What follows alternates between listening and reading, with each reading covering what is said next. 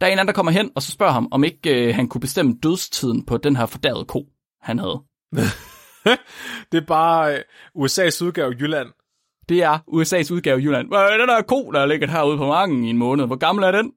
Du har ikke været til lægen i 20 år. Du har t- og nu kommer du og spørger om, din, hvad der gav med din ko. Ej, det er en død ko. Rav og krav, Det det en ikke død dig ko. med de levje. Han kunne, ikke lige, han kunne ikke lige fortælle, hvor død den her ko den var. Men han var ret hurtigt til at komme op med et eksperiment, der kunne. Hvad tænker du så, det eksperiment det Du kunne være? dræber bare en anden ko. Du dræber, der var en anden ko. Hvad gør du, mand? Så står, så står den der målbo der, øh, krav det med en god idé. det er fandme fint. Gå og nakker en ko. Vi bringer en advarsel. Den følgende podcast handler om vanvittig videnskab. Al forskningen, der præsenteres, er 100% ægte og udført af professionelle. Mark og Flemming står ikke til ansvar for eventuelle misforståelser, men minder jeg om, at de altid har ret. Husk at være dumme.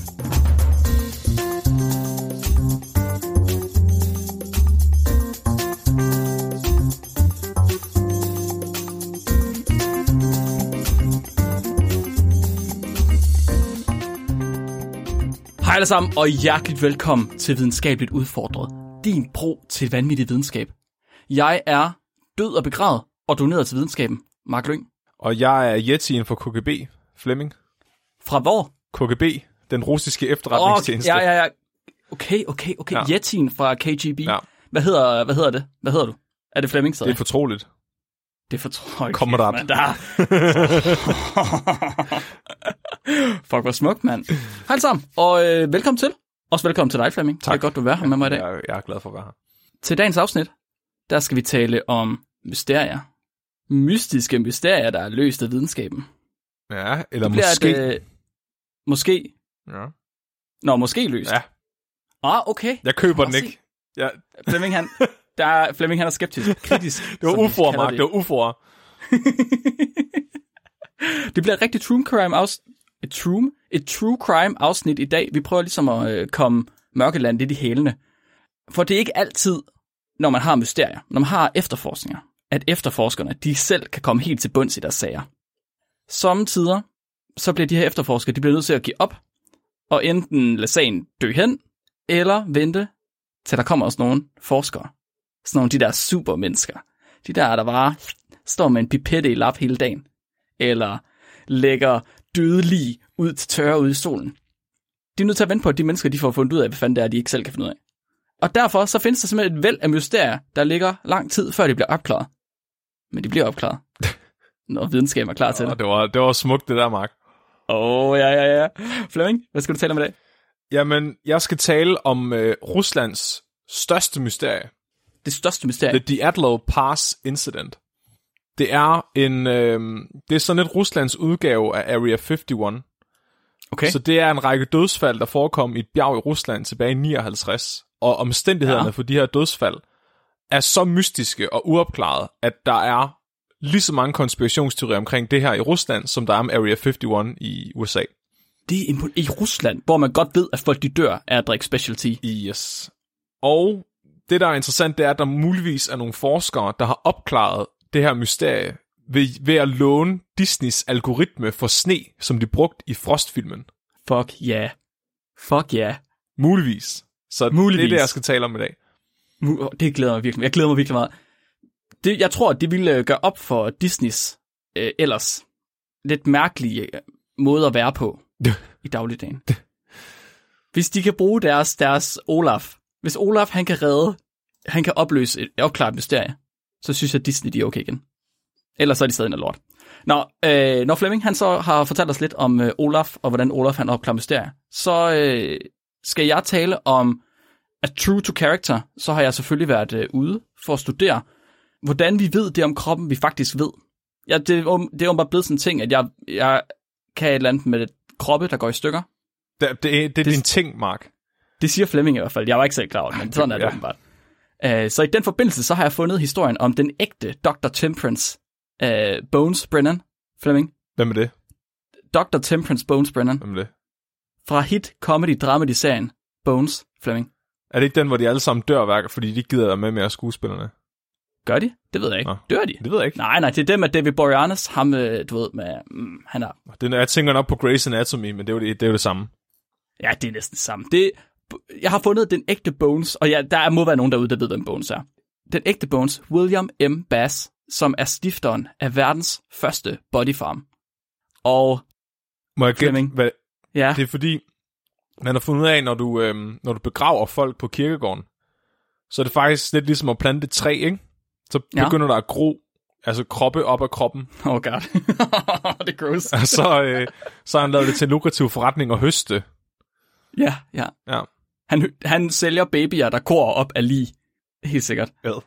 Nej, det er ikke helt det der. Det er ikke helt det der, men det kommer vi til. Vi kommer simpelthen til, hvem Body Farm er. Så jeg skal fortælle jer i dag om uh, Body Farms, og hvordan de er blevet brugt til at løse mange, mange, mange mysterier. Men inden da, Flemming, så skal jeg høre lidt om uh, KGB's Yeti. Normalt har jeg sådan, du ved, to sider med stikord, så jeg sådan kan huske, hvad jeg skal sige. Mm-hmm. I dag der har jeg seks sider. Oh, okay, bliver det et max afsnit i dag? Det kan godt være. Øhm, så, så øh, Mark skrev øh, til mig i sidste uge, prøv at høre, vi har den her artikel om Frost, øh, vi har fået indsendt af, var det artikler Alexander eller Frederik Bartolli, der har sendt den ind? Nu bliver jeg i tvivl. Mhm. Øhm, Jo, Bartolli. Ja. Jo, men den skal jeg nok tage. Og så læser jeg den. Og så går det op for mig, at den handler om The Atlaw Pass mysteriet. Og øh, jeg er sådan en person, når jeg ikke kan sove, jeg har sådan nogle perioder, hvor jeg ikke kan sove, så, så sidder jeg til klokken 2 om natten og ser øh, YouTube øh,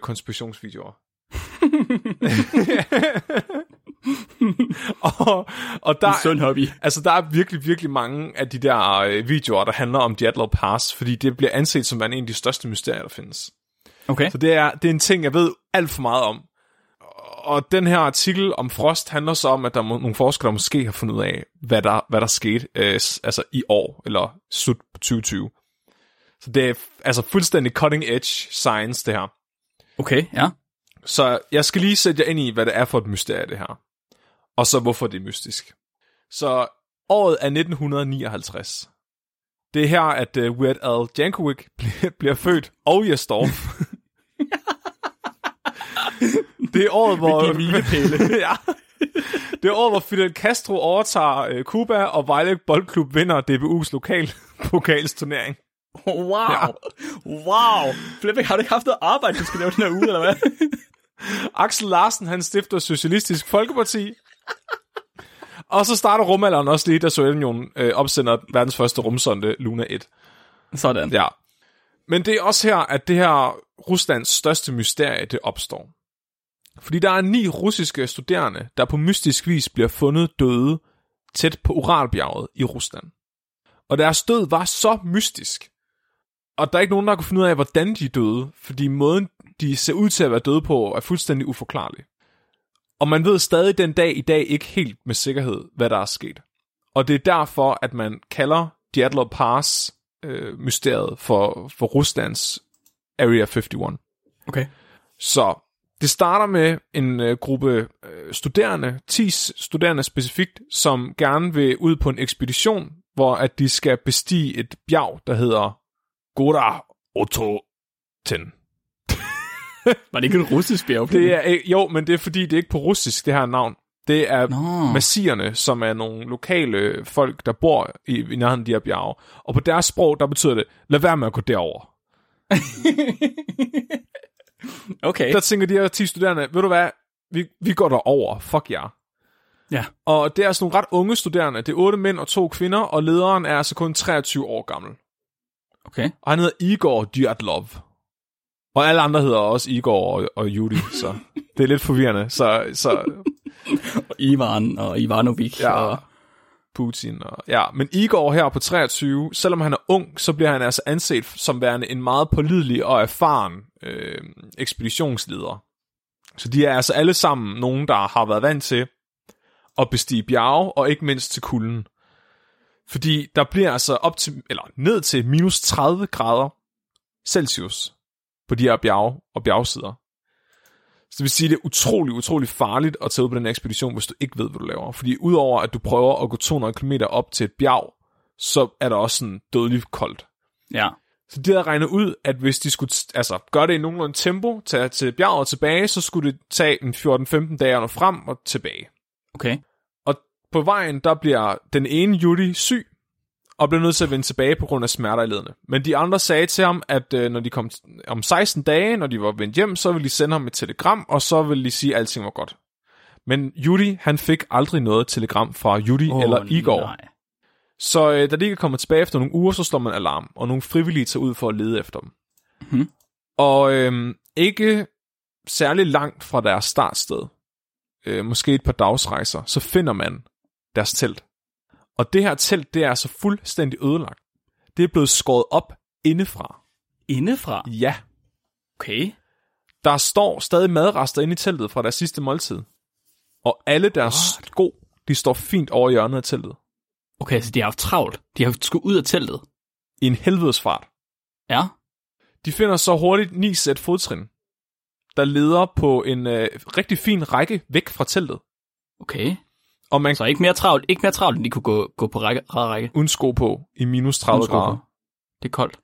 Man kan se på deres fodspor, altså på måden, de er trykket ned i sneen på og afstanden mellem dem, at de er altså gået roligt. Det er ikke sådan, at de er løbet i panik eller noget. Det har Okay. bare været almindelig gang på række væk fra teltet. På et tidspunkt, så begynder de her fodtrin at dele sig op. Og øh, de første to sæt, man følger, leder de frivillige til retning af en skov i nærheden.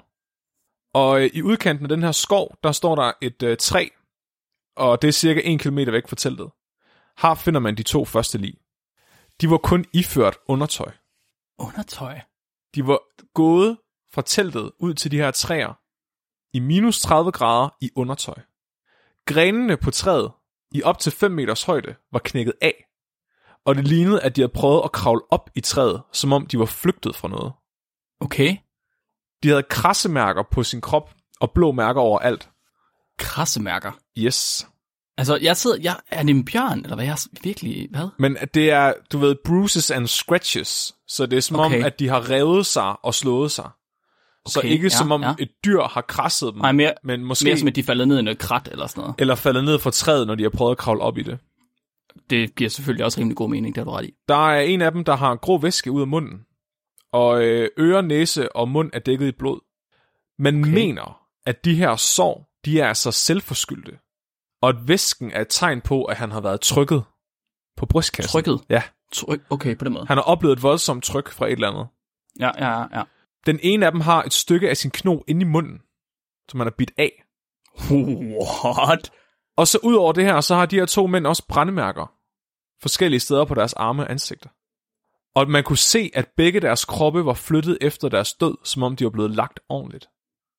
De næste tre lig, de lå tættere på teltet, under et tyk lag sne, og det lignede, at de havde været med de to andre nede ved skoven, og efterfølgende så prøvede at vende tilbage til teltet. Fordi de lå alle sammen med hovedet i retning af teltet. De havde lidt mere tøj på, men stadig ingen jakker, sko eller handsker. Mhm. Igor Djatlov er den første af de her tre, man finder, altså lederen af ekspeditionen. Mhm. Og øhm, han havde skader, der tydet på, at han havde været oppe og slås med en anden person. Men de havde, al- altså, de havde alle sammen stadigvæk også til at krasse og, og, og, og andre mærker. Mhm. Og så den ene person, øh, Slobodin, han havde altså også kranjebrud. Kraniebrud. Okay. Yes. Det var de første fem døde, man har fundet. Og man mener så, at de alle sammen døde kulde. De, okay, ikke deres kvæstelser, de døde af. Men de var også, var de alle sammen iført undertøj kun? Øh, de to første var kun iført undertøj, og de tre næste, de havde næsten ikke noget tøj på. Okay, men så lidt mere end undertøj. Lidt mere, måske en trøje eller et par bukser. Ja, ja, ja, Ja. ja, ja. Fire af dem har man også senere fundet ud af, at de har været beruset, da de døde, Okay. af de fem her. De sidste fire personer fandt man først to måneder senere, da sneen smeltede. De lå under 3 meter sne i en ravine, Hvad? stik modsat retning af teltet end de andre. Hvad? Mhm. Hvor mærkeligt. Tre af dem de havde dødelige skader af de her fire personer. Den ene havde et knust kranie, og de to andre havde knuste ribben og indre organer. Det lignede på deres lig, at de havde været med i et trafikuheld. Og man mente ikke, at det kunne lade sig gøre, at noget andet menneske havde lavet de her skader, fordi de var så voldsomme. Nej, nej, nej, nej. Okay, så indtil videre, Mark, synes du så, det her det lyder meget mærkeligt? Al- Altså, semi-mærkeligt, men det er ikke sådan... Ja, der, er, der er noget med de der mærkelige skader, de har fået. De har været oppe og slås, men det kunne godt ske, at de måske bare er blevet trætte af hinanden, eller Ja. der er en på Discord, der foreslår, at de har taget nogle dårlige svampe, eller sådan noget. Det er også lidt mærkeligt, at de har efterladt deres ting i teltet. At de er Ja, det er gået ret- roligt derfra i underbukser. Ja, det har du ret i. Uh, det kunne de dårlige svampe selvfølgelig godt svare på, hvis det var. Ja, så tænker de Men måske det- har taget nogle svampe og stukket af. Måske. Det er virkelig mærkeligt, at de andre de bliver fundet under 3 meter sne. Mhm. Altså, du sagde en ravine, ikke en lavine. En ravine, som i en, Ja, en altså- kløft. Så det er ikke fordi, der er faldet sne ned over dem, eller hvad? Eller det ved man ikke. Det ved man ikke. Nej, okay. Nu fortæller jeg dig lige noget mere. Så okay. to, af, to af personerne i ravinen, Mark, Ja. de har fået fjernet deres øjne. Nej, hvad?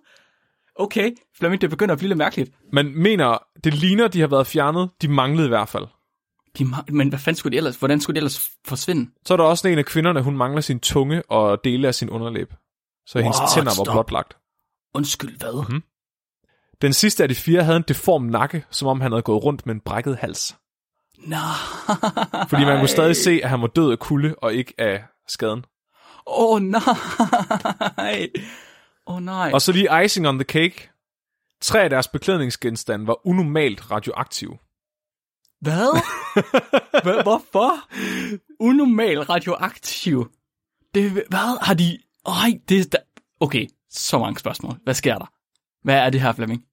Det er og præcis, og det, det er det, jeg sidder og spørger mig selv om klokken 2 om natten, og så får jeg endnu sværere ved at sove. Så jeg er glad for, at jeg fik den her artikel i dag. Det er, jeg, og jeg er også glad for, at det er dig, der fik den. Det lyder som om, at øh, det var det helt perfekte til dig. Så fem måneder efter øh, de her studerendes død, Mark, Mhm. så bliver sagen lukket af Sovjetunionen. Selvfølgelig gør den det. Dødsårsagen var en overvældende kraft, som de rejsende ikke kunne overkomme. En overvældende kraft. en overvældende kraft, Undskyld, der gjorde, at de alle sammen havde fucking trykket ribben eller kraniebrud.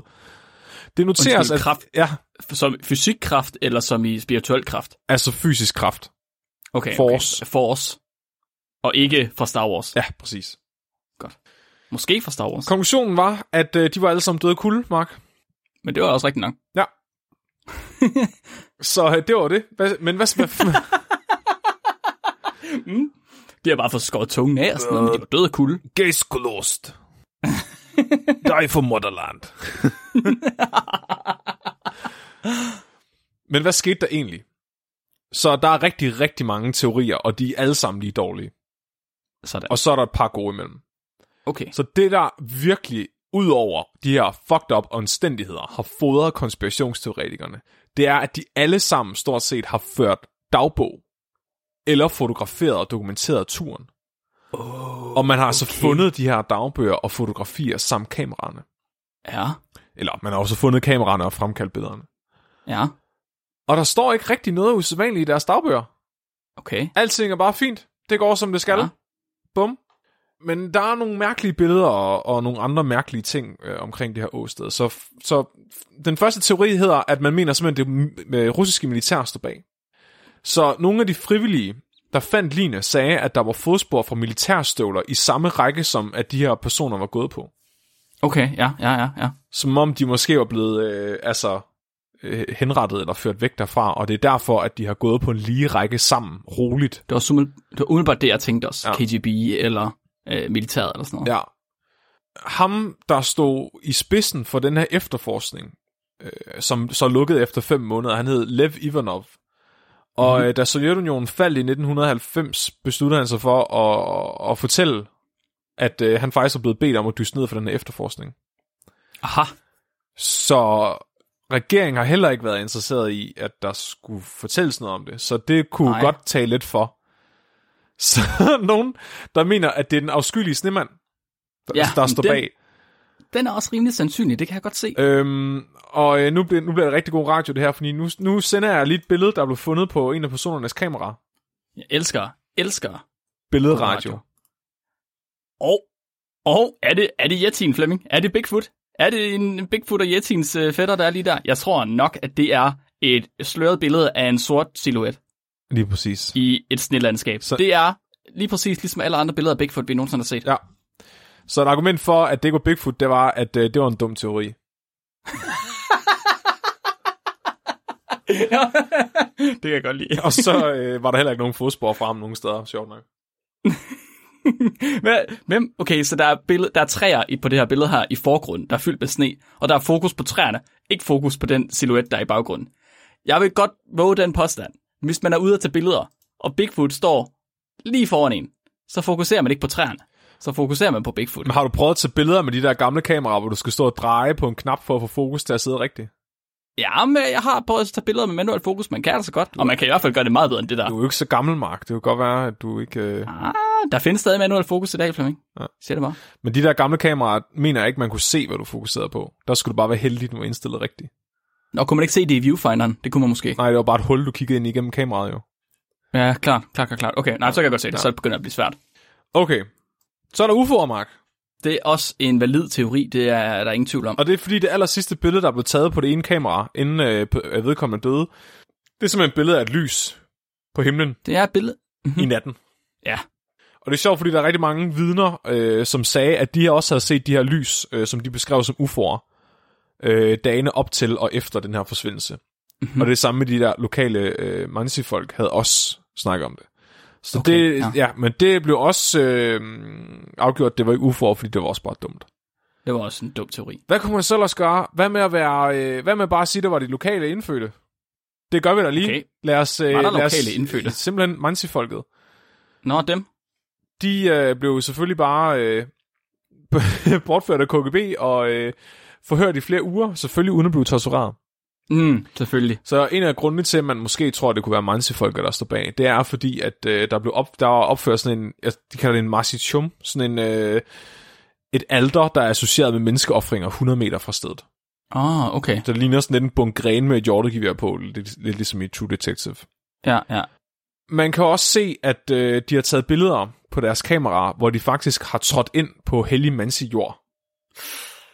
Ja. Som i, de har gået rundt og lejet turister på deres, måske deres kirkegård, eller åndernes bosted, eller et eller andet, du ved. Så, Det er selvfølgelig heller ikke mega respektfuldt. nej, som dumme turister gør. Ja, Så i lang tid, der troede man faktisk bare, at det var de her mansi-folk, der havde gjort det.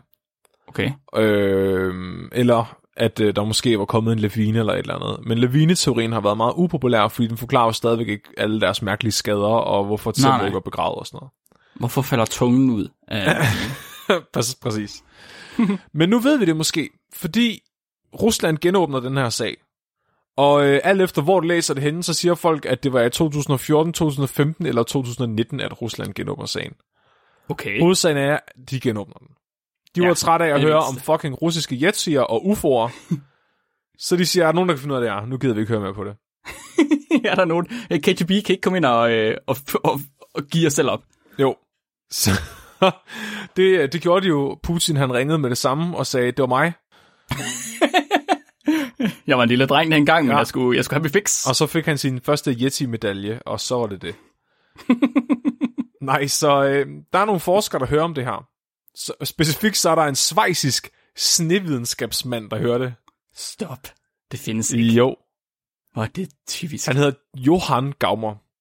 Johan Gaumer. Og Johan Gaumer, han er overbevist om, at de her personer, de er døde af en meget, meget specifik type snellevin.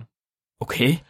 Så det hedder ja. en slab avalanche. Altså en, oh, en slab, hvad vil man En flise, måske, kunne man kalde det på dansk. En, f- Ja. en, fli- en flise snellevine.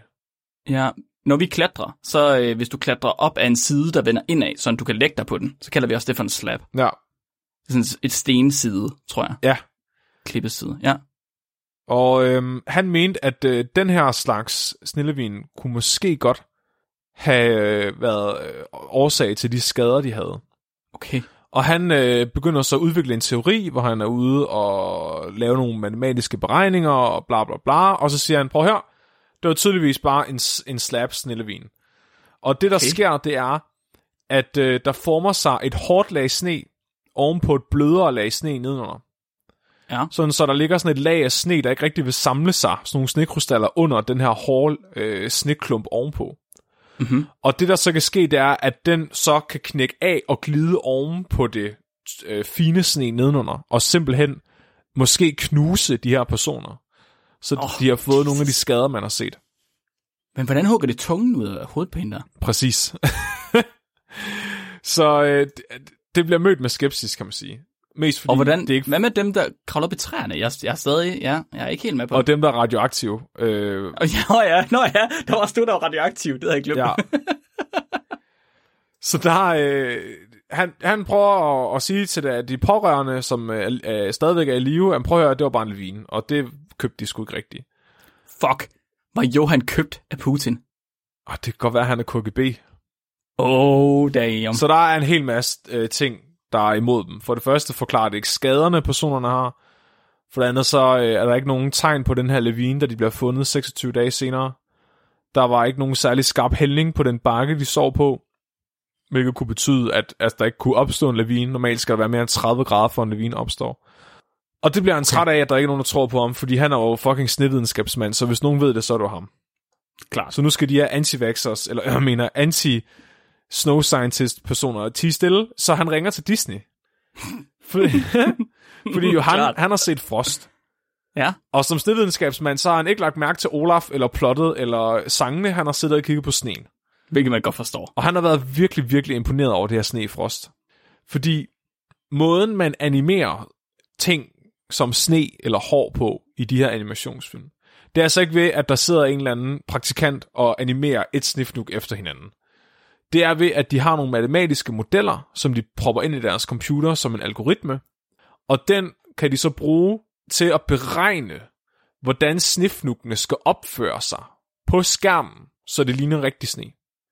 Den her algoritme, den vil han gerne have adgang til, fordi den er så realistisk, at han kan bruge den til at simulere sneforholdene på det her bjerg i 59, for at se, om han kan skabe en snelavin, der vil forårsage de- den her ulykke. Hvor meget data skal han have for at kunne simulere de forhold? Ikke særlig meget, tror jeg. Nå, er det sådan, at man bare skal have temperaturen og øh, mængden af sne eller sådan noget Ja, og så hældningen på, øhm, på, ja, på overfladen? på overfladen, ja. Altså, Okay. det ligner fra de videoer, han har lagt op, at det er nogle relativt simple øh, udregninger, de har brugt, eller at de bare kaster Okay, algoritmen ind. Men altså, jo, selvfølgelig er det en avanceret videnskab. Jeg skal ikke kunne sige, hvor meget arbejde, der ligger bag. Altså, det er jo ikke sådan noget, man skriver nødvendigvis i en artikel. Der viser man sine resultater. Og han udgiver de her resultater, Disney-resultaterne, som hedder Mechanisms of Slab Avalanche Release and Impact at the Diablo Pass Incident in 1959. Damn. For det første, så øh, skulle han debunk den her med, at bjerget ikke har nogen hældning, der var skarp nok. Som normalt så siger mm-hmm. man, for at der kunne forekomme en lavine, så skal der være en hældning på 30 grader eller mere, ellers bliver sneen liggende. Ja. Men han, ved hjælp af, af den her simulering, øh, så kan han faktisk vise, at når, når der præ- præcis sådan en slab avalanche, hvor du har et lag tynd sne og et lag tyk sne ovenpå, kan godt forekomme med mindre end de her øh, 30 grader. Samtidig med det, så tager han altså også ud på stedet og står og viser, at han kan gøre det. Nå, Han kan, nå, ja, nå, nå, ja, han kan fremprovokere dem. Sådan, praktisk. Ja. Det kan man godt lide. Så øh, hvorfor kom lavinen ikke med det samme? Fordi det, de har gjort, det er, at de har taget, at de har fundet den her, den her meget ikke særlig stejle bjergside, så de gravede et hak ind i den, så de har sådan, hvad kan man sige, en lille hylde, de kan sætte deres telt på. Mhm. Og folk mener så, hvis, at, hvis at den her lavine skulle kunne opstå, hvorfor den så ikke opstået med det samme, at de har gravet hullet? Og der kan jeg så beregne ved hjælp af frostalgoritmen, at der vil forekomme en vind om natten, som vil have lagt mere sne nede ved teltet på den høje side, sådan så at der faktisk gradvist vil komme mere og mere vægt på den snedynge, der var lige bag deres telt. Og når, Wow. når nok sne var akkumuleret ved siden af det her telt, vil det fremprovokere sådan en slab avalanche. Så de har virkelig bare, det har været den sidste dråbe, der skulle til. Den er så kommet i løbet af natten. Ja. Man ved ikke, What? hvorfor at de har valgt at sætte deres telt på bjergsiden. Fordi der var en skov ved siden af, hvor det var meget mere sikkert at gøre. Man mener måske, at det har været for, at de kunne træne nogle af de yngre studerende i øh, altså vildnæs overlevelse.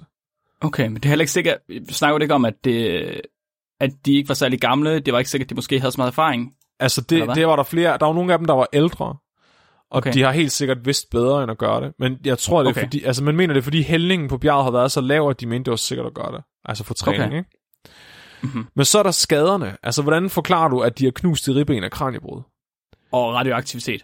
At, ja, den, den, har jeg, den kan de ikke forklare med det her. Nå, okay. Så de lånte noget data, som General Motors lavede i 1970. Impact Tolerance and Response of the Human Thorax 2. Okay. Her smed de altså lige ind i biler og kastede ting på dem. Ja. Yeah. Og de, Det er fandme ægte forskning, det der. ja, de tog også bare lige at kaste ting oven på dem. Er så vild med det. For at se, øh, hvad fanden sker der egentlig med kroppen, når du kaster noget meget tungt oven på den. Triplikater! Og øh, de regner ud, at sådan en af de her øh, snedynger på 1 kubikmeter kan altså veje op til 400 kilo. Åh, Samtidig med det, så er de ligget oven på deres ski. Og her der er der altså også en vigtig detalje, at de ligger, de ligger ned. Så normalt så skader der er pådraget ved laviner, de er altså folk, der står op. Men hvis du ligger ned og sover oven på din ski med hovedet væk fra lavinen, og der så kommer sådan en sneklump, der vejer 400 kilo per kubikmeter og rammer dig i hovedet, så bliver du knust. De mener også, at grund til, at man ikke kunne se, at der er kommet nogle lavine 26 dage senere, det er, at der ikke er særlig meget sne, der skulle have flyttet sig for, at det kunne være sket. Og der er sandsynligt bare fyldt hullet. okay, ja, ja. Men altså, og det er egentlig konklusionen på, øh, på artiklen. Og det er øh, bare generelt konsensus nu, at det var det, der skete.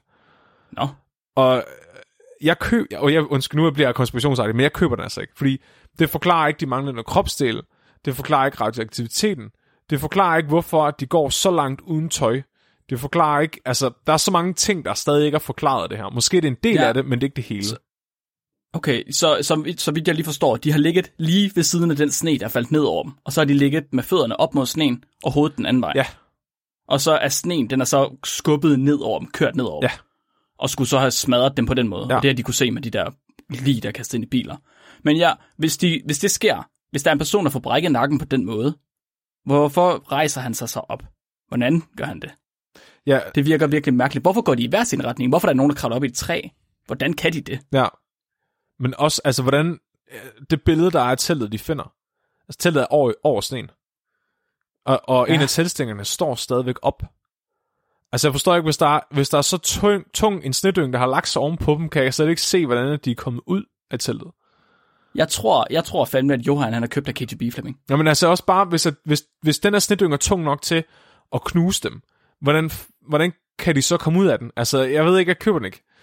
Hvor kommer radioaktiviteten fra? Jeg forstår det stadig ikke. Nej, men så, så der er egentlig nogle ret meget bedre forklaringer end, end, end den her, synes jeg, som, som, Okay. som, som ikke er blevet bevist, men som er postuleret.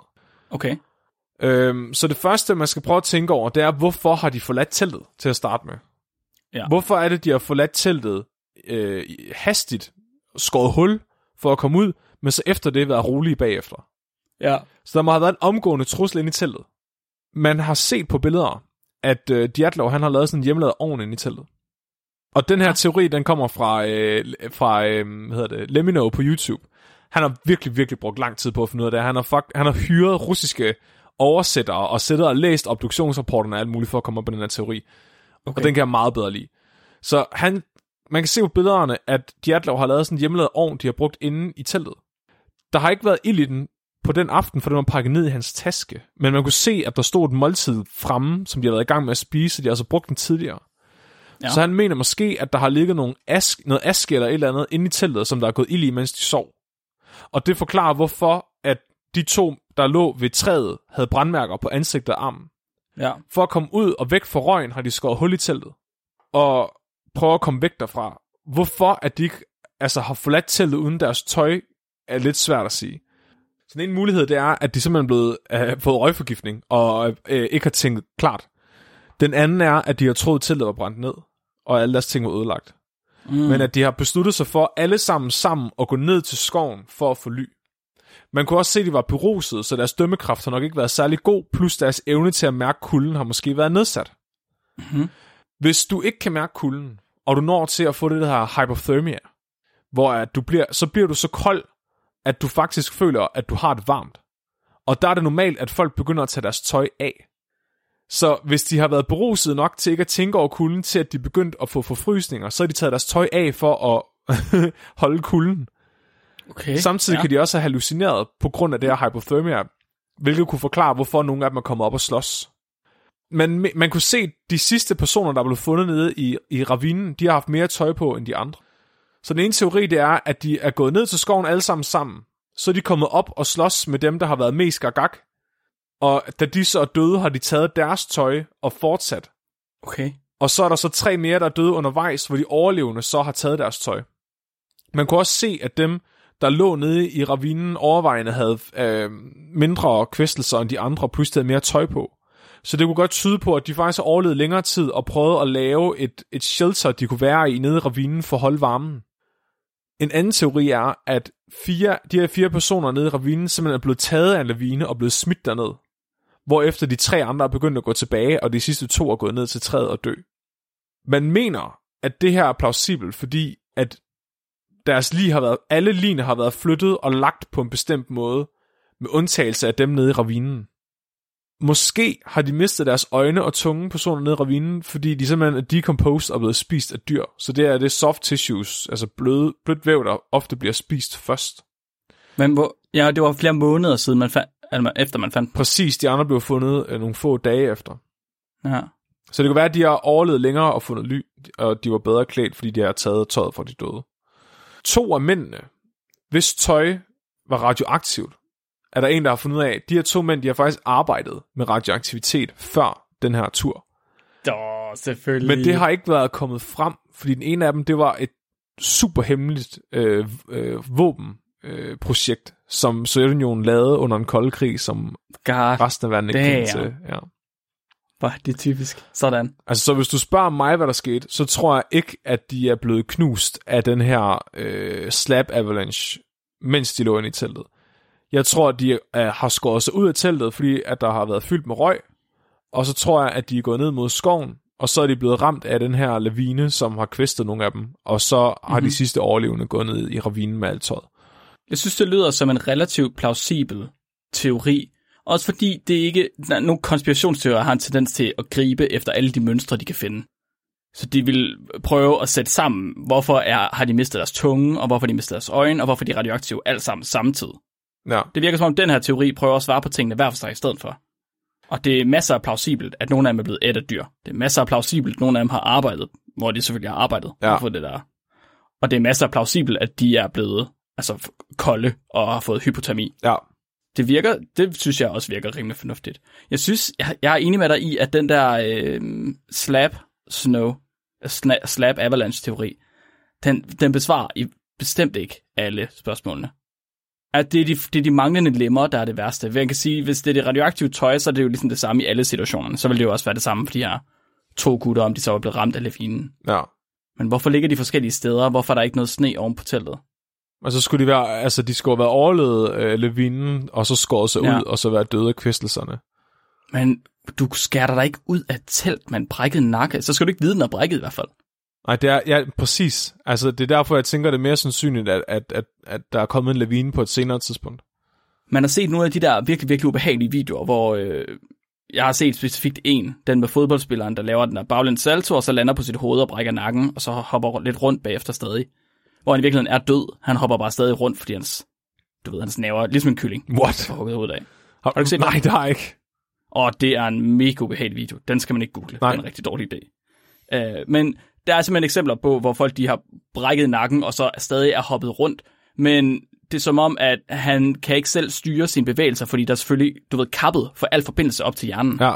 Fordi hans nakke er brækket. Det er jo ligesom, der al forbindelse sidder. ligesom slagter en høne. Præcis, oh. det er fuldstændig det samme. Så han kan kun hoppe rundt og lave ufrivillige bevægelser. Ja.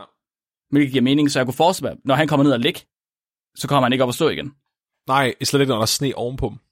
Præcis. Det giver meget lidt mening, og han, kan ikke, han vil ikke kunne gå øhm, altså fokuseret i, i, med, med selvbevidste bevægelser. Nej, slet ikke, altså, slet ikke så langt, tænker jeg. Nej, det tror det har jeg virkelig svært ved at tro på. Ja. Det skulle virkelig være mærkeligt. Altså, så skal det være, fordi hans nakke ikke er brækket særlig alvorligt. Det kan man vel også godt komme ud for. Ja, Det er svært at sige. ja om, altså hvor slemt det er, hvor mange nerveskader og sådan noget. Ja. Altså jeg, Men- jeg tror helt sikkert, at de går ned til skoven, alle sammen. Ja. Og så, øh, så er der nogle af dem, der er blevet taget med lavinen, en lavine og blevet smidt ned i ravinen. Og så de okay. Resterende har prøvet at kravle op i træet og lave et bål eller et eller andet. Og så ja. Ja. er de begyndt at blive tosset i hovedet på grund af hypothermia og komme op og slås. Så det er, lidt, det er lidt en blanding af de to teorier et eller andet sted. ja. Så de ja. ja. første to, der dør nede i skoven, er dem, der er blevet gagak, som de andre dræber og tager tøjet fra. Ja. Og så begynder at kravle tilbage.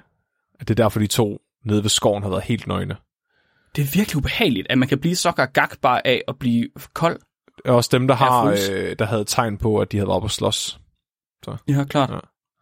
Man prøver at tænke på at være ude på sådan en ekspedition. Hvis der skulle gå et eller andet galt, og du begynder at fryse, og du så begynder at hallucinere og få ja, altså få hypotermi. Ja, Skal alt bare gå galt, bare fordi, at du fryser? ja.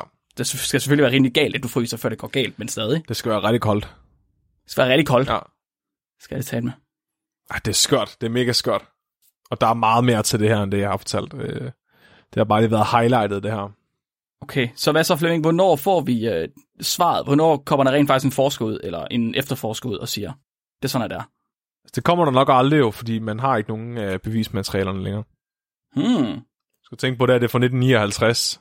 klart. Så det hele, det er jo død og begravet. Der er, en, der er en tilbage af de, af de frivillige, der fandt teltet. Okay. Han er nogen af 80 år nu. Oh, Ham havde de faktisk interviewet til, øh, til det her Nature-studie. Aha. Det var lige fra en nature-studie. Ja, ja, det er top, Sådan. top tier videnskab, det her. Ja. Det er også noget af en titel, det skal der ikke være nogen tvivl om. Nej. Det er sgu imponerende. Ja, jeg synes, det er, altså, det er i hvert fald helt sikkert en slap avalanche, tænker jeg, der har givet dem de kvæstelser, de har i hovedet og nakke og sådan noget. Mhm. Men hvorvidt det har været inde i teltet, det ved jeg ikke helt, om jeg køber. Nej, den er svær. Og så igen, er det virkelig så vigtigt? Jeg ved ikke. Det er måske, at man også, måske skal man også bare lave, lave en forventningsafstemning over, hvad man forventer at, at kunne løse. Hvor mange detaljer vil man have væk fra den her historie? Ja, Nu er der nok bare nogen, der har siddet rigtig meget på YouTube og øh, har fundet ud af, at der er mange detaljer, og bare gerne vil have alle detaljerne. der er også vildt så meget misinformation, der er omkring det. Altså, der er virkelig mange Okay. rygter og ekstra ting, der ikke passer og sådan noget. Altså, Det giver også mening, det er jo en sjov historie, og der er noget konspiration i det og noget. ja. Det giver meget god mening. Tak, tusind tak for den historie, Flemming. Det var smukt og spændende, og fedt, at man kan bruge Olaf til noget fornuftigt også. I 1977, der blev den retsmedicinske antropolog William Bass tilkaldt af politiet. Politiet, de havde fundet et moroffer. Dum, dum, dum. Will, han kom fra det amerikanske midtvest, og øh, han var kendt lidt som en, der vidste, hvordan knogler de så ud. Han havde på det her tidspunkt, der havde han studeret masser af gravsteder, med, det var indianergrave, det var, øh, hvad hedder det, borgerkrigsgrave, der var alt muligt mærkeligt. Der var masser af knogler, og han var blevet lidt af en ekspert efterhånden. Og da politiet de selv havde opgivet at finde ud af, hvad der var sket, så havde de ringet til ham for at få nogle svar. Politiet, de havde opdaget graven til oberstløjtnant William Shy. En oberstløjtnant, der var død ved den amerikanske borgerkrig i 1864. Og hans grav, den var blevet gravet op, og så var øh, dem, der havde gravet den op, de var kravlet ned i hulen. Sorry, politiet var kravlet ned i hulen. De var kravlet ned i graven, simpelthen for at se, hvad der var dernede. Og så så de, at der sad simpelthen et frisk kadaver i jakkesæt, uden hoved, på toppen af oberstens jernkiste. Hvad? Et helt frisk kadaver. I kra- Det var, hvor, hvor, Ja. hvor, hvorfor? det var, det var lidt mærkeligt. Ja. Det synes politiet var mærkeligt, det synes alle var lidt mærkeligt. Der er ikke rigtig nogen, der kunne finde ud af, hvor fanden det her kadaver det kom fra. Hvad var det for noget? Hvorfor var det der? Så Will Bass, han giver sig i gang med at undersøge det her lige, og han finder, at det er rimelig godt forrådnet. Det, der, det ser ud, som om det ikke har det særlig godt. Øh, lemmer, de er så småt begyndt at falde af ledene, men noget af det tilbageværende kød, det er stadig lyserødt, og de fleste af ledene, de er i virkeligheden int- intakte. Lyserødt kød, det er altså ikke Williams forte. Det er ikke det, han er allerbedst til. Han er langt bedre til knogler. Så han kogte den vedkommende. Ja, ja. Det, det gør han faktisk senere, ja. Ligesom, fuldstændig Ej. Ligesom i uh, Bones. Jeg tror faktisk, han brugte uh, insekter og sådan noget til det. Han samlede Det dem igen til. bagefter. Lige præcis, men det er det, de gør. Han var ikke særlig god til, til rødt lyserødt kød, han var bedre til knogler, fordi det klima, han kom fra, der var han vant til, at øh, kadaver, han skulle grave, grave op, de var altid nedbrudt til knoglerne, mm. basically. Ja. Men han var kommet til Tennessee her. Han var simpelthen startet på et nyt arbejde i Tennessee, og i Tennessees øh, klima, det er så varmt, at øh, bakterier ikke rigtig når at nedbryde lige til knogler. Mm. Og det var pænt irriterende, så han bliver ved med at finde det her lysrøde kød, han bliver ved at finde de her kroppe, der er i forrådelse, og ikke er blevet til knogler endnu. Og det ved han bare ikke helt, hvordan det fungerer. Om ikke andet, så øh, samler han alle kropsdelene sammen, han kan, alt undtaget. Han kan ikke finde hovedet, han kan ikke finde fødderne, han, der mangler en hånd også. Hvad? Øh, men, det, men det siger han, det er meget normalt, når nu der er sådan en krop, der begraves udendørs, hvor der er dyr og sådan noget, du ved. Så de kan rende og sådan noget. Det giver Så- mening. Det er ligesom, du siger med triller hovedet lige af, når man ligger nede i en grav. Det kan ske, for fanden. Det kan ske, Flemming. Ja. Det kan ske. Men da de fjerner livet fra toppen af kisten, så opdager de noget ved den her kiste her. I toppen af kisten, på låget, der er der et gigantisk hul. Der er nogen, der har skåret et øh, hul, der er en meter i diameter med en vinkelslimer. Har det har været begravet under jorden, alt det her? At alt det her var under jorden. What the fuck? Der er en, der har haft travlt med at nå at gøre alt det der om natten, altså. Oh yes, det er der. Will, han kigger ned i hullet, og han ser præcis, hvad han forventer at se i en kiste fra 1864. Ingenting. Overhovedet. Det er tomt. Der er tomt. Han, han havde set andre grave fra samme tid i området, og han vidste, at de her 100 års nedbrydning i det her område, de tog alt overhovedet. Alt Også selvom det var en metalkiste, der var lukket. Det var i hvert fald øh, Williams øh, idé. Altså, det var ligesom det, han mente der. Så han var ikke overrasket over, hvad der var sket her. Det eneste, han ser, det er lidt smat, der ligger nede i bunden. Og ellers så er der faktisk ikke andet. Han tager knoglerne med tilbage, og så renser han dem på bedste bonesminder, koger dem, eller giver dem til nogle biller, eller nogle orme, eller whatever. Så han er ligesom tilbage i sin comfort zone nu, der er knogler i stedet for. Og så finder Will, at der er tale om en mand, der er godt og vel slut 20'erne, og cirka 2 meter høj. Der er ingen tegn på, hvad det er, der er slået ham ihjel. Men han havde, godt, han, havde, han havde ligget i jorden. Det var Will ret sikker på. Han havde ligget i jorden et sted mellem 2 og 6 måneder. Hvorfor besluttede de sig for at grave den grav op alligevel? Altså, var det bare tilfældigt, at de bare fandt ham? Politiet, Ja. jamen de så, at graven var blevet forstyrret. Nå, simpelthen. okay, ja, okay. Så de havde set, at der var nogen, der havde gravet graven op, og så var de nede kigge, og så ser de, der ligger skudt lige. Hvad helvede. Ah. Hvad er det for noget? Ej, hvor er det fucking mærkeligt. Og det her lige her, så Will han finder ud af, at det her lige, det er to til seks måneder gammelt. Øh, politiet, det er sådan lidt, det skulle nok bare, det var bare gravrøver, ikke også? De var i gang med at stjæle, men de nu kunne af værdigenstande, og samtidig så kunne de åbenbart, der står secret af body, og jeg ved ikke, hvad det betyder, men secret er noget med at udskille. Jeg ved ikke, om det er fordi, de skulle skille sig af med et lige, samtidig med, at de gravede et andet lige op. Det lyder mærkeligt. Sekrerer Måske var det, de gjorde. lig. Ja, det lyder Ja. virkelig mærkeligt, men Ja. det, men- det er det, de skriver. Secret a body. Eller også så er det fordi, jeg har så lidt, måske er det fordi, de har slået en ihjel, der var på vej og kom for at se dem, eller kommet og havde set dem, mens de var i gang, eller sådan noget. Og så er det blevet afbrudt, så er de nødt til at skride, så de har ikke nået at gøre sig selv færdige. Men nu her, Flemming, på det her tidspunkt, der begynder der at dukke nogle rimeligt besynderlige beviser op. En måneds tid senere, efter alt det her, der tager sheriffen og den lokale retsmediciner. De tager tilbage til graven for at lede en lille smule ekstra. Og de finder kraniet inde i kisten. Inde i kisten. Inde i kisten, som Will havde set som tom. Han havde ikke kigget ordentligt efter, simpelthen. Okay, okay, okay. Så personen har skåret et hul i kisten, Ja, fordi han gerne vil putte personen ned i kisten. Men så possibly. havde han ikke tid til at hullet stort nok, så han, du ved, han prøvede bare sådan at stikke ham ned i, og så, ja, fuck it, så knækkede han den bare. Måske var det det, der var sket. Det var også det, de ligesom sheriffen tænkte og sådan noget, ja. Det er ligesom, når man skal lave grillspyd med noget lidt halvfrosten kylling. Ja, præcis. Ja. Ja. Altså, så, det er bare, du skal klemme det ind i et mærkeligt hul. Det går bare nej, ikke. Det er noget mærkeligt noget. De havde fået kraniet nu. Og med kraniet, der kunne de rimelig nemt se dødsårsagen. Den var overhovedet ikke usikker længere, fordi kraniet, øh, det havde et gigantisk skudhul, og det var i 17 lige store stykker.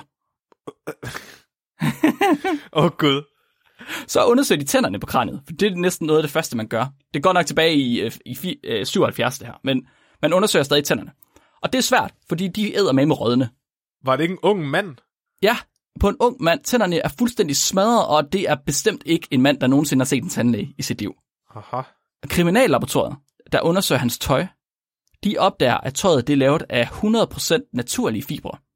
Fuld, der er ingen mærker på overhovedet, der er ingenting. Det er en Og hippie. Bukserne, et hippie-tøj, ja. Øh, bukserne er også det specielle, der er faktisk øh, snøringer op langs siderne på benene. Måske også lidt hippieagtigt, det skal jeg ikke kunne sige. Og Will Bass, han er mega forundret. Han, han har, what the fuck sker der? Han sidder og tænker hårdt og længe over, hvem den her person kunne være. Et, et stakkels moroffer, hvis familie aldrig skulle finde ro i at vide, hvor han var blevet af. Og så går det op for Will. Der er ikke noget moroffer. Det her lige, der har været i kisten, det var oberstløjtnant William Shy. Undskyld, hvad? Det var den, øh, hvad hedder det, den krigsheld, som graven tilhørte. Som var lagt oven på graven uden sit hoved. Yes. Men han var stadig lyserød. Yes. De, vidste, de kunne se fra historier, øh, fra historiske dokumenter, at Obersten han var død ved et skud i hovedet på klodshold af en 58 kaliber jernkugle. Det er altså en jernkugle, der er 1,5 cm i diameter. Det er ret stort. Det er ret stort. Så hullet, det passede rimelig godt på den her beskrivelse her. Og at granet var gået i stykker, det passer også rimelig godt. Hans tøj og tænder, det passer også rimelig godt på standarden af midt 1800-tallet. Altså ingen tandbehandling og øh, fuldstændig naturligt tøj med syn eller med snøringer op langs siden, giver også rimelig okay mening. Men hvorfor var det lige, at hans krop den ikke var nedbrudt mere?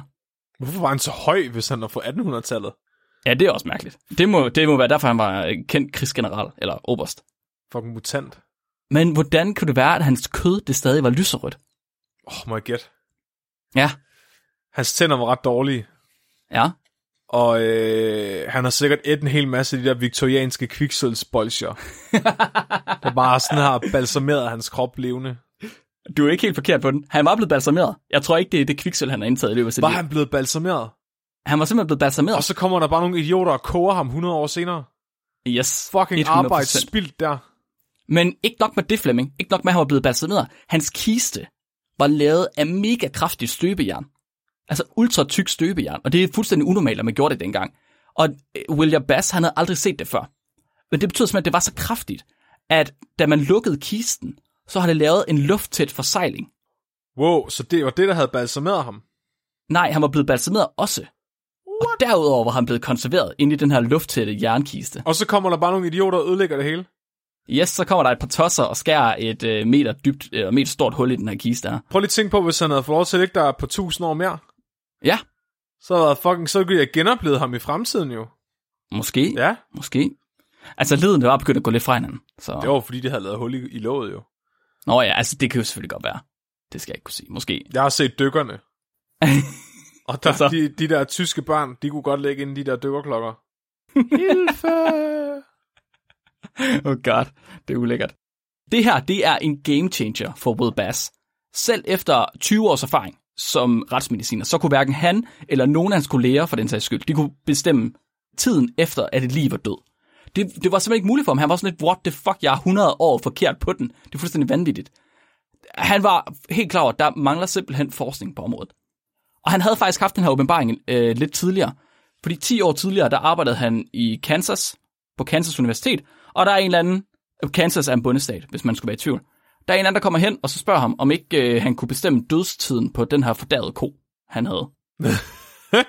det er bare øh, USA's udgave af Jylland. Det er USA's udgave af Jylland. Hvad er den der ko, der har ligget herude på marken i en måned? Hvor gammel er den? Du har ikke været til lægen i 20 år, du har til... og nu kommer du og spørger om, din, hvad der er galt med din ko. Ej, det er en død ko. Rav og krav, Det er ikke dig ko. med de levje. Han kunne, ikke lige, han kunne ikke lige fortælle, hvor død den her ko den var. Men han var ret hurtig til at komme op med et eksperiment, der kunne. Hvad tænker du så, det eksperiment, det Du kunne være? dræber bare en anden ko. Du drev, der var en anden ko. Hvad gør der, mand? Så står, så står den der målbo der, øh, krav det med en god idé. det er fandme fint. Gå og nakker en ko. Var sgu da skide godt eksperiment, mand. Han fik aldrig lavet det her eksperiment. Det gjorde han ikke. Han tænkte, at man kunne bare slå en anden ko ihjel, og så lægge den udenfor, og se, hvornår ligner det den første ko. Så finder man det ud af, hvor lang tid der er gået. Men den der person var alligevel glad nok for sin kør til at spørge en retsmediciner, hvad der var galt med den ene ko, der var død.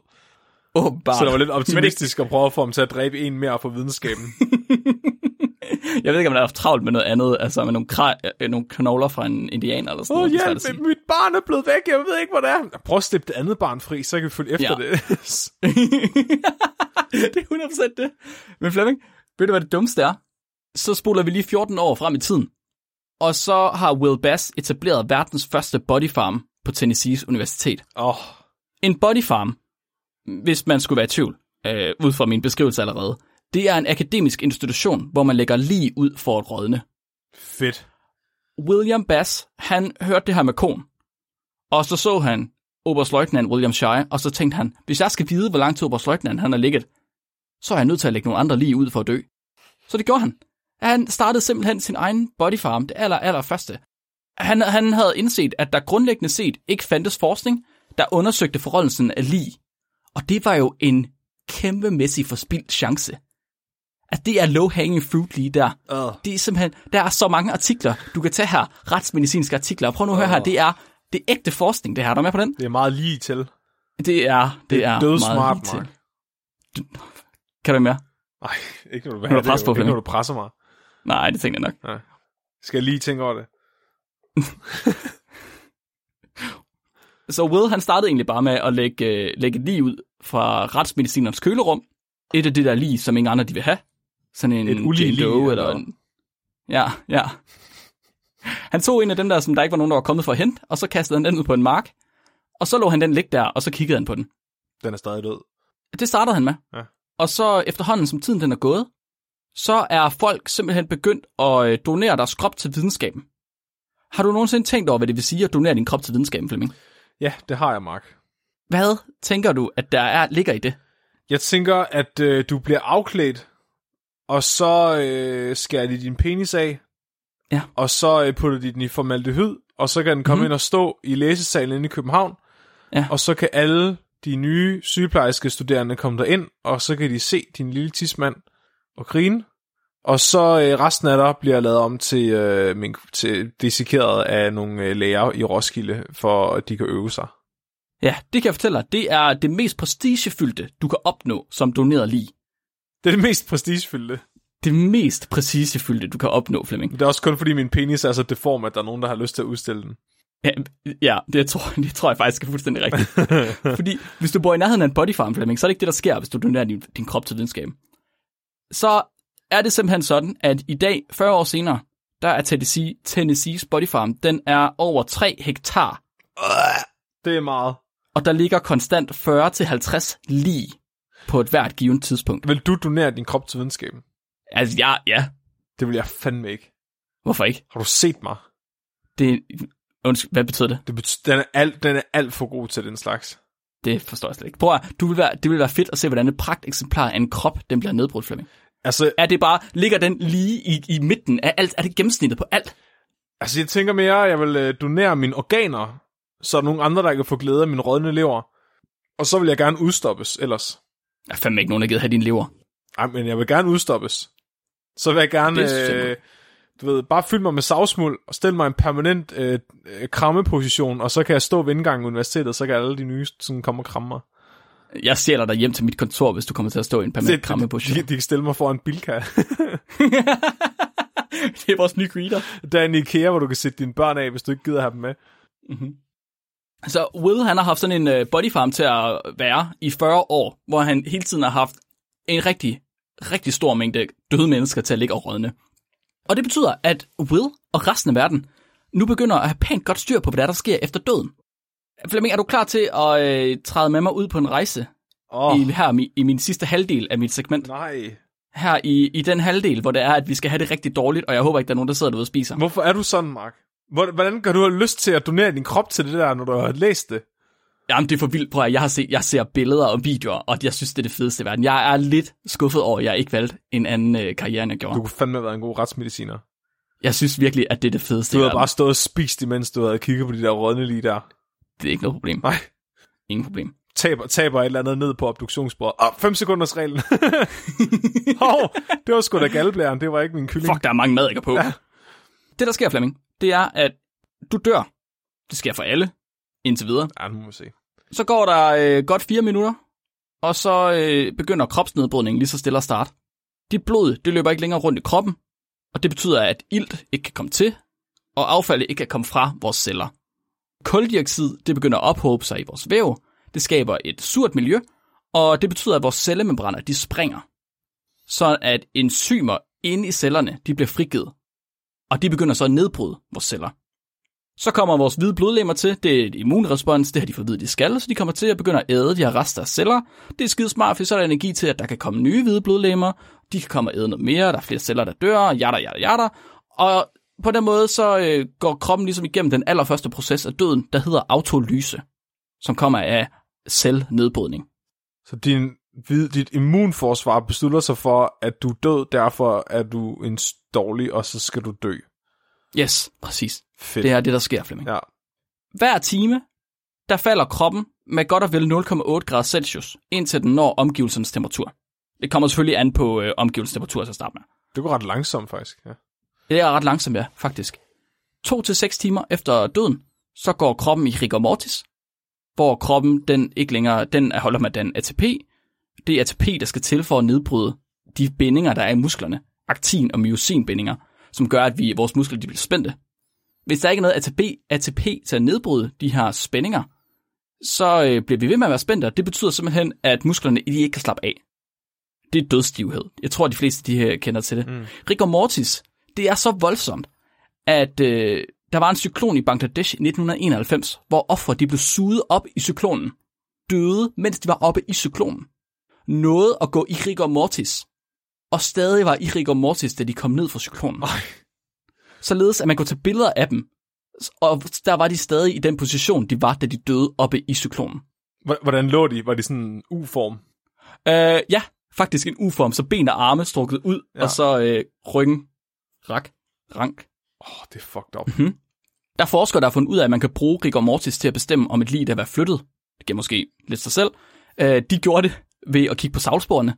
Hva- und- Undskyld, hvad? De gjorde det ved at kigge på savlsporene. Hvor savlen er løbet hen? Yes, lige præcis. De havde et lig af en indisk kvinde, som de havde fundet ude på en mark. Men der var noget, der var noget galt med hende, fordi for det første så, hendes højre fod, den svævede hen over jorden, mm. uden at den burde kunne, fordi at hendes krop, den var så stiv. Hun lavede planken. Men sam, Hun lavede planken. hun lavede simpelthen planken, Ja. og samtidig, hun, hun lå fuldstændig mærkeligt. Der er billeder i den artikel, øh, jeg har fundet, selvfølgelig. Og øh, derudover så har de simpelthen kunne se, at hendes savl, det vendte imod tyngdekraften. Åh, oh, det er sejt. Det er vanvittigt sejt, så hun var gået i rigor mortis, og så den savl, der var tilbage, den var så kravlet ud af hendes mund selvfølgelig, og øh, skubbet ned af hagen. Men da hun så blev fundet, der lå hun så, så at savlen, den burde være løbet den anden vej. Mm. Simpelthen. Ups. Så øhm, hvis man finder et lige i en mærkelig stilling, så skal man altså lige tage og kigge på savlspor, og tjekke, om de passer med tyngdekraften. Ja. Bare lige. Det er det første, de gør, inden de ringes politiet. Nu her, efterhånden, som rigor mortis det er indtruffet, og der er gået lidt tid, så begynder kroppen at blive fyldt med væskebetændte bylder rundt omkring.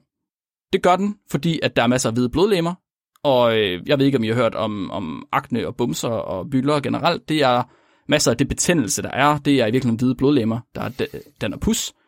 Det er også det, der sker i vores øh, væskebetændte dødsbyller, der kommer her. Og de byller, de begynder lige så stille at sprænges, således at øh, der kommer væske ud lidt over det hele. Hvid, gullig masse. Fluer, de har allerede lagt æg over alt, hvad de kan komme til. De, øh, har, de kan godt lide at gøre det i åbninger på kroppen, det vil sige øjne, ører, næse, mund, hvad der ellers er åbninger rundt omkring, hvad du har. Der lægger de æg, og øhm, madikker, bakterier og enzymer, de begynder lige så stille at vise deres nedbrydningsspor i de her affaldsstoffer, de nogle gange kan lave. Det er gas. Svovlgas, for at være specifikt. Svovlen i svovlgassen, Flemming, den binder til hemoglobin, og øh, erstatter det jern, der er i hemoglobin. Og det giver en rimelig flot orange, skråstrej gullig farve. Og igen, hvis man kigger på billeder, skråstrej videoer, det her, hvilket man ikke skal gøre, medmindre man godt kan lide sådan noget, øh, så ser det fuldstændig ud ligesom tørhængt kød.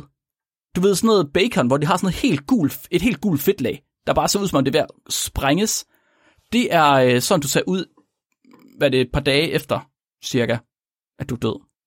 Gasserne, de her svovlgasser her, de begynder lige så stille at ophobe sig. Som bak- det er selvfølgelig bakterierne, der danner gassen. Og øh, de, de har jo ligesom en, øh, en form for barriere, de ikke kan komme ud af.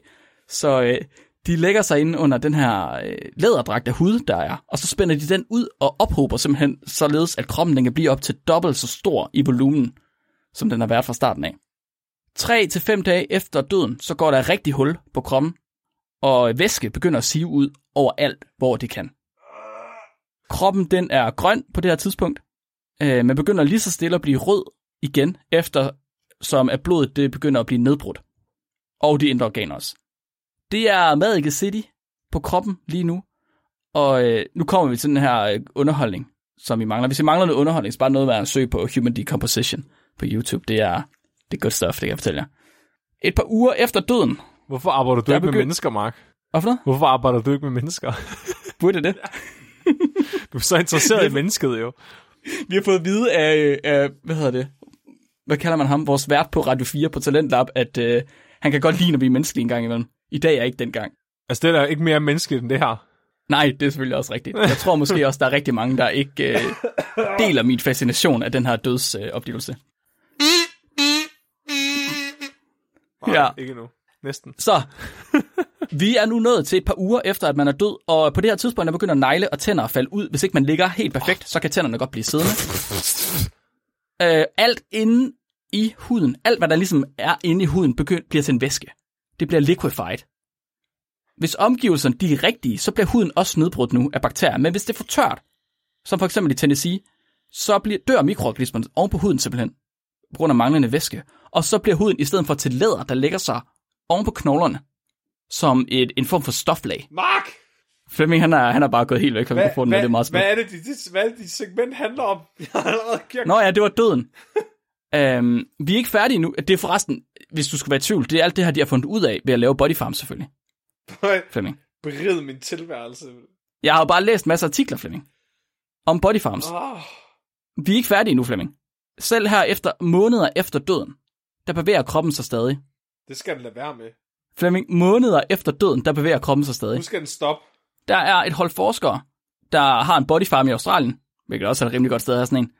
De valgte at tage billeder af et lig hver halve time i 16 måneder.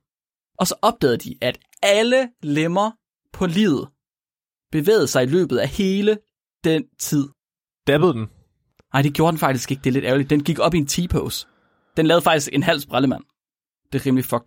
Den højre arm, Flemming, på det her lig, bevægede sig 56 cm. Ej, du, Den gik hele vejen fra at være nede langs kroppen og op til at være i en T-pose. du synes, det der er alt for interessant, Mark, til at Er det ikke ikke det? kan være bekymret for dig. Det er interessant, Flemming. Du så bare og snakker om livets store vidunder, at, at rådne lige de fucking laver sprællemænd. Det er sgu da mega fedt, mand. De siger, så det er den højre arm, der bevæger sig allermest. Og de har en teori. De tror, de ved hvorfor. Ved du, hvorfor de tror, at det er? Hvorfor, de, hvorfor laver lige sprællemænd? med- Det er fordi, det kilder, når de bliver spist i armhulen. Hvor, det, er, det har faktisk ikke noget med deres øh, bespisning at gøre. Hvorfor tror du, at det er den højre hånd, der højre hånd bevæger sig mere, eller højre arm har bevæget sig mere end venstre arm?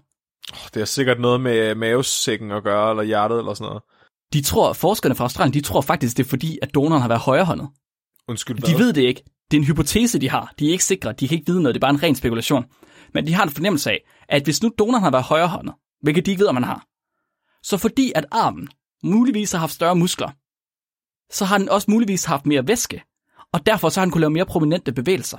For de tror nemlig, at lemmerne de bevæger sig, fordi at væsken den ligesom trækker sig ud af lemmerne, og på den måde trækker sammen i, i lemmerne og trækker dem opad, og trækker ledene opad.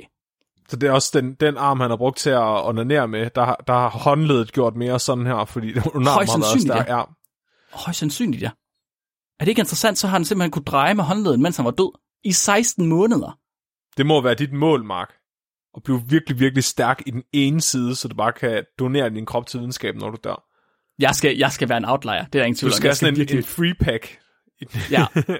Jeg skal være, jeg skal være uh, mus nummer 42. Det skal altid gå galt, og det er mig, de laver eksperimenter med. Jeg er faktisk bekymret for, at min søn er ved at blive venstrehåndet. Jeg ved ikke helt, om jeg skal prøve Åh oh, nej. at binde. Ring Hvis jeg til nu binder øh, den venstre arm, tror du så ikke, han bliver højrehåndet? Hvis du, jeg tror, en eksorcist kan gøre meget ved det der. Ja. Det tror Det er jeg. bare ærgerligt, fordi nu kan han aldrig blive videnskabsmand.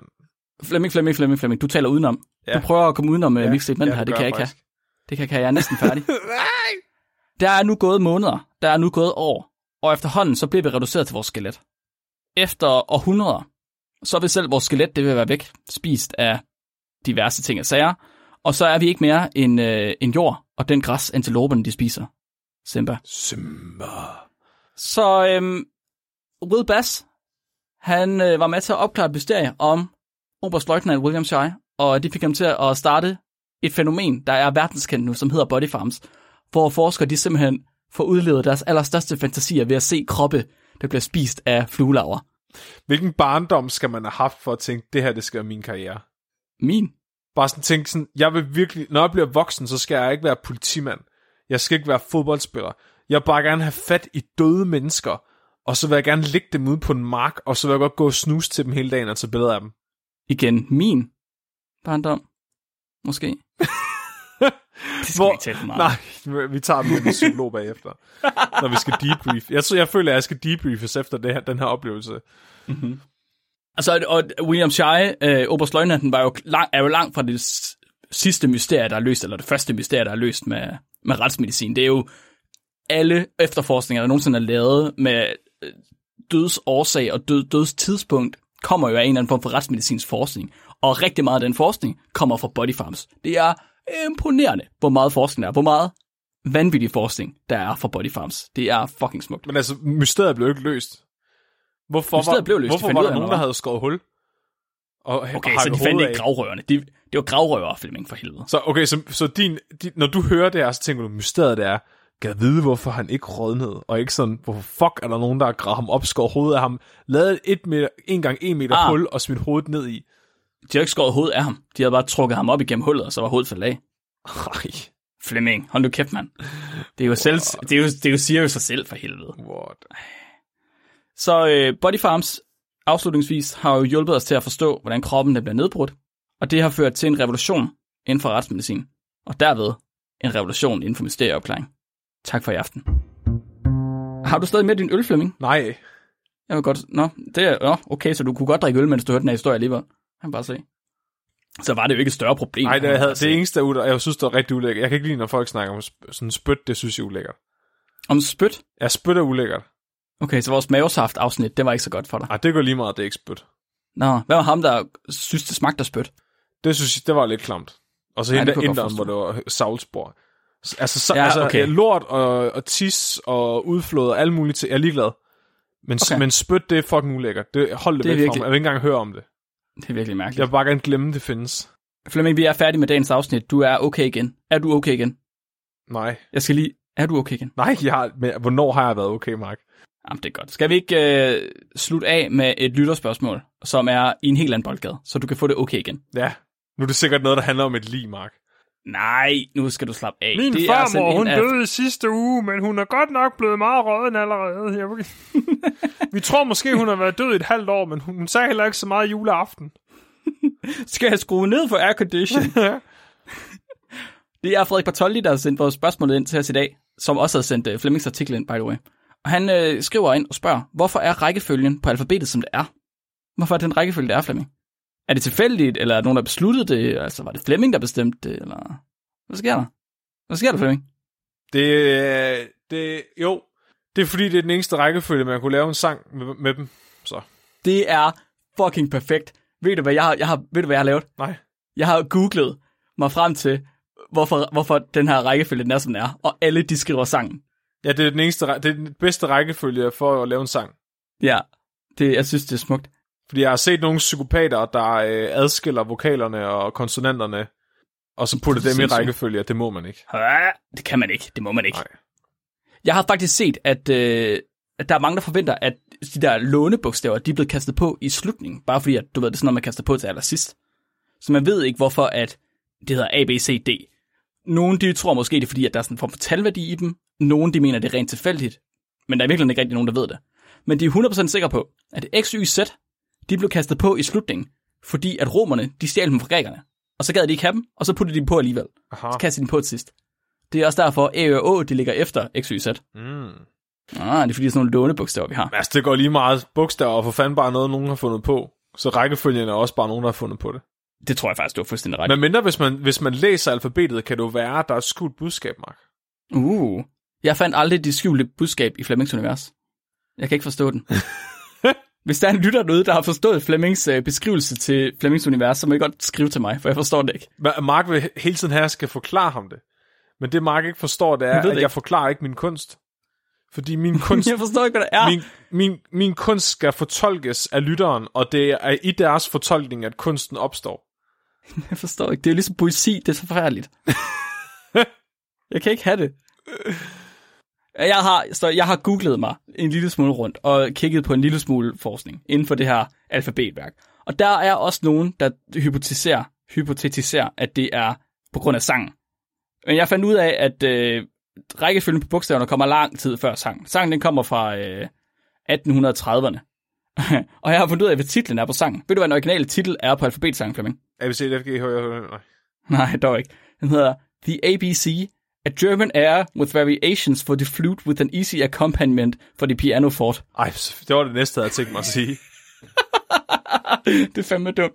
Så skal vi ikke bare sige det derfor, Flemming? Det er fordi, at det skal passe både på fløjte og på piano. Jo. Ja. Nice. Jamen, øhm, så er vi kommet til Gargometeret og skal have scoret sidste uges afsnit, som var øh, afsnit nummer 14. Mærkelig mad, og hvad det gør ved os. Det er rigtigt, Og øh, vi skal have scoret... Hvad siger du? det er rigtigt med Kellogg's-brødrene. Ja, lige præcis. Har, jeg, no, har jeg nogen... nogensinde fortalt dig, at mine forældre de mødte hinanden på Kellogg's-fabrikken i Sundborg? Nej, hvad? der- er der en Kellogg's-fabrik i Svendborg? Ikke mere, det var det dengang. Ah, nice. Der kan man bare se. Var det fordi, at de skulle øh, afvendes fra deres masturbation? Nej, de arbejdede der bare. Nå. Så det, det jeg det havde, samme? hvis, hvis, Ke- hvis Kellogg's Cornflakes ikke havde fandtes, så havde Flemming heller ikke fandtes. det er, det tror jeg, at øh, John Harvey Kellogg, han er virkelig, virkelig skuffet over. det tror jeg virkelig ikke, han synes er særlig fedt. Hvis der er nogen, der er adventist, så er det mig. Jeg har ingen nydelse i mit liv. Jeg, jeg, jeg sidder og lytter til Mark i 30 minutter, der snakker om rådnelig. Det er definitionen af adventisme. Hvordan det? Fordi der er balance i tingene, jeg forstår det ikke. Det var selvforkælelse, det var forbudt. Nå, nå, det er rigtigt. Selvforkælelse, okay. Det er derfor, modsatte at af selv- Kellogg's ikke forstår må det. smage godt. Ja, det kan jeg godt se. Det er modsat af selvforkælelse. Jeg er på. Jeg er på. Øh, men hvis det er jo ikke kun Kellogg's, vi skal snakke om. Altså, Det er jo Fleming, der snakkede om Coca-Cola, deres falske forskning, og hvordan de myrder os langsomt. Ja, tak. Og så var det, øh, ja, og jeg øh, har det ring efter, der er rigtig mange, jeg har hørt, der har det ring, efter at have hørt det afsnit, Undskyld. og Der er jeg drukket. Coca-Cola. Nu drikker Ja. jeg kun øl. Ja, fornuftigt. Også mig. Og så er der brugen af bønner i kødfri kød, og hvordan vi fjerner prutter fra bønner. Mhm. Hvor videnskabeligt øh, var det afsnit, Flemming? Ah, det var ikke så videnskabeligt, synes jeg. Nej. Du snakker om nogle enzymer, og jeg giver den 5. Jeg tror, vi er virkelig hoppet langt ned øh, på videnskabelighed her på siden. Øh, jeg, jeg er nede på en 4, må nok indrømme. Ja. Jeg tror måske bare ikke, vi prioriterer videnskabelige artikler på samme måde. Nej, For mig er det bare vigtigt, at der er en god historie. jamen altså, det er derfor, vi skal lave Flemings univers. Der er kun gode historier. Det kan jeg ikke holde til. Så er det tænkefaktoren. Hvor meget tænkte vi over afsnittet fra sidste uge? Ja. Ja. Altså, jeg drikker aldrig sodavand igen. Nej, det gør jeg heller ikke. Jeg, jeg giver den 7. Nå, jeg er oppe på 9, tror jeg. Det er lidt spooky. Men jeg vidste Altså, det, det- godt i forvejen. Gjorde du det? Ja. Ja. Mere, da de bruger flere midler på forskning, end USA bruger på hele deres grønne omstilling. Ja. Det er fuldstændig sindssygt. Nej, på marketing. på... marketing. Oh my god. Og det er Pepsi og Coca-Cola hver især. Kraftet med en vanvittig mand. Det vil jeg ikke være med til. Det er for meget, Flemming. Jeg er, jeg er stadig på 9 på tænkefaktoren. Så har du Nesti, for meget. der øh, graver ud og leder drikkevand væk fra de øh, lande i Afrika, der er allermest brug for vand. Åh oh, nej. Åh oh, nej. Ikke flere. Jeg kan ikke, Flemming. Jeg kan ikke mere. Fjollefaktoren, Mark. Ja. Hvor fjollet var afsnittet? Det var ikke det mest fjollede afsnit, vi nogensinde har lavet. Nej, Det vil sige, der var lidt om prutter, men jeg, jeg er måske på sådan en middelkarakter. jeg giver den 6. Ja, jeg tror også, jeg er på en 6'er. Så har vi Nobelfaktoren. Der var ikke rigtig noget forskning, der fortjente Nobel, var der det? Uh, ja, det var ikke fordi, at det var... Um... Okay, de havde trods alt lavet en maskine, patenteret maskine, der kunne fjerne prutter fra bønder. Ja, Men altså, de, det er lige over middel, tror jeg. Altså, det er en 6'er, tror jeg, ja. fra min side af. Det har jeg også givet den. Det er rigtigt. Jeg giver fandme ikke hverken Coca-Cola eller PepsiCo en, uh, en Nobel for deres forskning. Nej. Det må jeg indrømme. Og så er læringsfaktor. Hvor meget nyt lærte du? Det var ikke fordi, jeg lærte meget nyt. Det var fordi, jeg havde meget at tænke over. Ja, jo, jeg vidste ikke det der med bønderne og prutterne, og jeg giver den 7 i læring, tror jeg. Alright, så får den en 7. Og det betyder, at afsnit nummer 14, mærkelige madvarer og hvad det gør ved os, den får en score fra Mark på 64, som er, jeg og Flemming ved vi ikke, hvad jeg givet, det kommer senere. Det kommer, det kommer ind. 64 er en score, det er det samme som, nu skal jeg se, om jeg kan finde en, der har fået 64, det kan jeg ikke. Kæft mand, det er det allerførste afsnit, der har fået 64, det kan man bare se. Nå, vi har masser, der har fået 66, så 66 er for eksempel Gal eller Genial, Nobelprisens forbandelse, afsnit 3.10, som handlede om øh, Linus Pauling og hans C-vitamin øh, misbrug, som jeg synes var mm, klasse. Øh, 66, det er også øh, Dum, Dummer og Closed, hvor vi talte om Dunning-Kruger-effekten. Og øh, bankrøveren, der troede, han var hvad hedder det, usynlig, da han bad sig selv i citronsaft. Ja, Nummer 338. Et god afsnit, faktisk. Hvorfor har de fået så lavet en score, Flemming? der er nok ikke så Det meget videnskab med dem. Der var nok, det, det er faktisk det, nok er derfor, derfor. de bliver straffet. Det er som regel derfor, de bliver straffet. Ja. Op igen, så er det uh, gargometeret for, uh, for nu. Og det betyder, at vi skal sige tak, og vi skal fortælle lidt om næste uges afsnit. I uh, næste uge, der har vi fået sendt et emne ind af Alex Kærgaard, Alec, uh, artikel Alexander. Og han uh, var sådan lidt, hvad gutter, har I kigget på uh, meget lange eksperimenter? Ah, Og så, uh, må, så må vi jo bare svare til ham, det, det tror jeg sgu ikke. Hvad er det for noget? Og det er jo fordi, at I kender måske det der famøse eksperiment med den der ultra tykflydende væske. Den der sorte væske. Ja, Den der som skal drøbe. den der, der, den drøber en gang. Jeg, den har drøbet otte gange, siden eksperimentet startede i 1930. Det er jo et pænt kedeligt eksperiment. Det tror jeg måske hurtigt, vi kan komme frem til. Det er heldigvis ikke det eneste langvarige eksperiment, der nogensinde er lavet. Fordi der er mega mange langtrukne eksperimenter. Og de er fuldstændig vanvittige. Og det skal vi snakke om næste uge. Det glæder jeg mig til. Det er godt. Vi skal for eksempel snakke om 500 års eksperimentet. Det glæder mig virkelig meget til. Jeg glæder mig til at snakke om øh, biologerne, der fulgte efter en sten. Ja, det tog lang tid. Ja. Det tog virkelig lang tid. De skrev mange, mange noter. Biologen, biologen der fulgte efter et træ, der groede. Ja, det er meget smukt.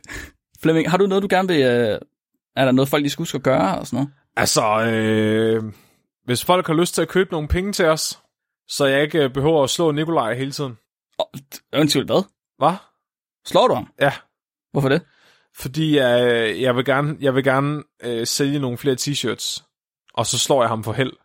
Nå, på den måde. Ja. Nå, så er det okay. Så er det helt okay. Jeg forstår det. Jeg skulle bare lige være helt med. Fordi lige, øh, hvad der skete. Mark og øh, vores øh, grafiske designer på Videnskabeligt Udfordret, Stine, har lavet nogle meget saftige t-shirts. Mm. Man kommer, til at, man kommer til at se saftig ud, og man kommer til at gøre sine omgivelser mere saftige med, det her, med den her påklædningsgenstand. Hvorfor er saftigt så godt et ord, når det er dig, der siger det? Det er det da. Jeg har en saftig t-shirt på, lige- Du på er lige nu. ultra saftig. Jeg er nødt til at sige det det til dig. Ja. Og det fede ved det er, hvis man køber den med hønen på, hvor det er sådan en, øh, hvor det er sådan en, øh, en brystlomme, så sidder den lige ved nipplen. Så hvis du så ærer man, hønen, så ærer du din Hvis man ærer hønen, så ærer man sig selv. Så du kan faktisk godt sidde og røre ved dig selv, og så tror folk bare, du ærer din høne. Og det er helt okay. Ja. Altså, Mark han er så saftig lige nu, at hans kamera er helt dukket til. Det er faktisk lidt ubehageligt. Ja. Så hvis du gerne vil være saftig, så kan du gå ind på bit.ly-vu-shop Oh ja, yeah. og købe en saftig, saftig t-shirt. det synes jeg er en pissegod idé. Mm. Alright. Er vi ikke øh, nået til dagens dyrefaktor? Skal jeg finde på noget, eller har du et? Jeg har et. Jeg har et. Bare roligt. Så dagens dyrefakt er, at øh, høns er det ultimativt bedste dyr, og at næbdyr ikke findes. Det var ikke dagens dyrefakt. Flemming, øh, jeg havde faktisk fundet et, et dagens dyrefakt, og jeg er ked af det. Der sidder masser af lytter, der at sende os dyrefacts, og jeg, skal, jeg piller dem altid ud af listen, bare roligt. Men jeg har simpelthen fundet et sæt i dag. Nej. Og, og jeg kunne ikke lade være med at tage det med, fordi jeg ved, hvor dårligt Flemming han får det af det. Flemming, i forbindelse med Body Farms, der filmer de jo hele tiden. Hele tiden. Der er altid kamera på. Der er altid et eller andet, der tager billeder. Et eller andet, der filmer. Det betyder, at man øh, for et år siden fik et billede af en hjort på en body farm, der stod og åd et kadaver. Det første evidens nogensinde for en hjort, der æder menneskelige rester. Det er ikke i orden. Mit navn er Mark, Mit navn det er Flemming.